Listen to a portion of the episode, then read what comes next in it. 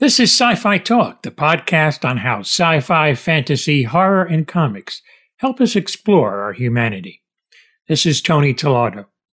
Alison Pill, fresh from her performance in Star Trek Picard as, as Dr. Agnes Jurati and also the Borg Queen, is now in Hello Tomorrow as the underappreciated Myrtle Mayburn. That conversation with this talented actor in a moment. Nice to meet you, Alison. Love your work. Actually, I talked to your husband a few years ago, and you were on Broadway at the time, and he was singing your praises, as were the critics, if I recall. so good stuff. This, this character, Myrtle, she kind of reminds me of a Talking Heads song. It's like where David Byrne essentially, his character in the song wakes up and says, How did I get here? uh, is that Am I kind of on the right track a little bit with her? I think so. Yeah.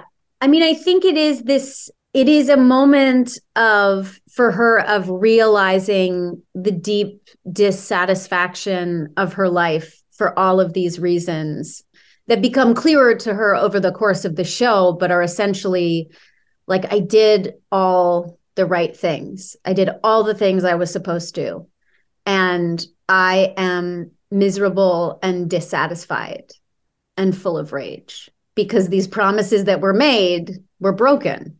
Mm-hmm. Um, and it is that you can coast along enough until somebody might poke you with a little pamphlet saying you could go to the moon and the promise of something greater. This idea that well, the doing the things you're supposed to sure didn't work. So maybe I can do the thing you're not supposed to. And I think then that becomes her kind of guiding principle, which is which is fascinating. The uh, the pseudo alternate 1950s technology. I mean, the rocket ships, everything I grew up watching as a kid. Uh, there is a fantastic Instagram little moment with you getting into that car. Uh, talk about that. That looked like a really cool little car. It's a really cool little car. I was also told that it is Steve Urkel's car from Family Matters, which I had not known, but is important because Jaleel White and I share a birthday, which was my claim to fame as a kid. Not much of a claim to fame, but um, I was really like, yes, I've got Urkel's birthday. um, yes, it is an insane tiny car that thank goodness Matt was the one in charge of driving because it's like, I mean, the steering wheel is on the front door. Like you close the front hatch, and the steering wheel is a part of it. And it's a stick, and it really, you know, it's obviously an old car. So anytime we're putt putting around, I was just ever so grateful that I was not in charge of a stick shift, you know, little bit like it, it, it definitely starts with a bang. I'll say that where it definitely sort of that first go is just like it's just sort of a hop on all on all four wheels it feels like. But it was also i mean very grateful for uh, our little car on night shoots in january or february. I will say many other people were outside without the car and i was very grateful that we got to be ensconced in our little warm um i don't know what to call it little little little bulb.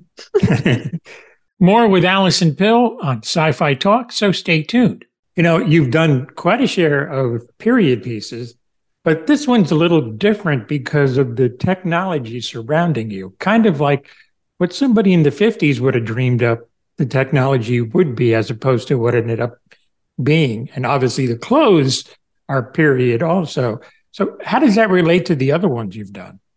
I think what's interesting about this world is, you know, it's the kind of you know plus ça change sort of genre in that like yes it's the things we dreamed about i mean we carry the technology that would be just unheard of 30 years ago you know i within my lifetime my first cell phone, you know, existed with the T9 predictive text or whatever, and you're like, tick, tick, tick, tick, tick. you know, and it's suddenly we carry computing ability beyond our wildest dreams. And most of the time we do fuck all with it, you know, and I think that's the sort of the vibe that is possible with genre is that it it skews enough of the world for you to be able to reflect on your actual world and if it was straight up 50s you know we wouldn't have that opportunity to sort of go like oh the bar bot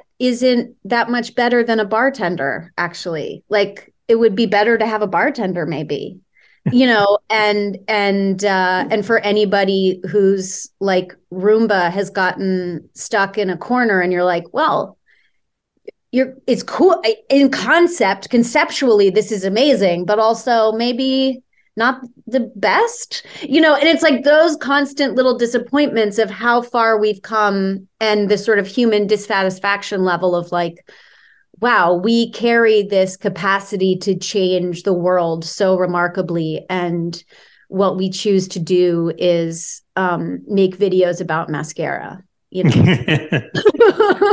so true.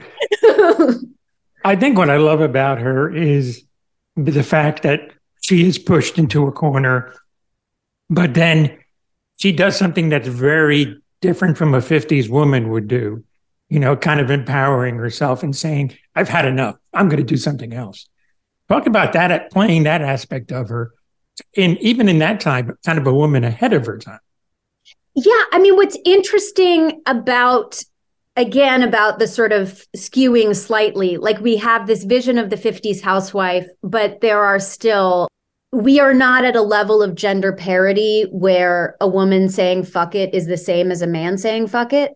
Right. Um, so whether 50s or now, it is still remarkable. The the judgment placed on a woman is just uh, different for walking away from societal expectations, from not having kids, whatever the case may be. Like there are still greater uh, there there's just greater weight put on those decisions. I think so. In terms of the empowering elements of it, I I agree, and I don't think it's necessarily it wouldn't happen the same way in our version of the 50s but it does feel possible in this weird 50s where it's kind of at our level of sexism, you know, where there's mm-hmm. still a lot of mansplaining. There's still a lot of, you know, Jack taking credit for women's work and all of those things that we know, you know.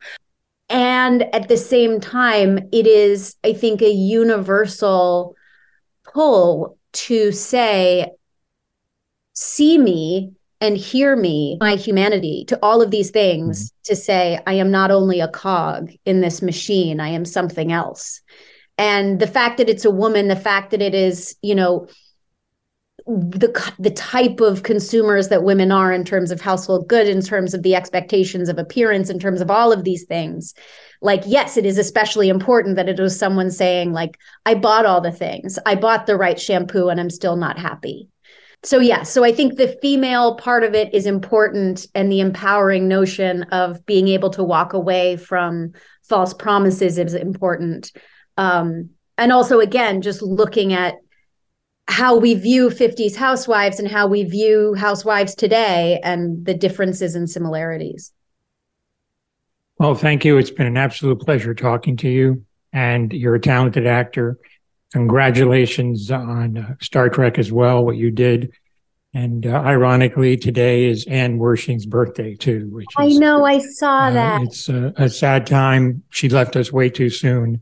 She did. She did. Great she actor the greatest and lovely person, like truly the best human. And yeah, it's not fair. It's not right. Thank you again. You're killing it as always. Love, love every time I see you. It's always a pleasure. Take care. So yeah, you too. Bye bye. You can catch Star Trek Picard on Paramount Plus, and all the episodes of season one of Hello Tomorrow are available at Apple TV Plus. This is Tony Tellado. Thanks for listening.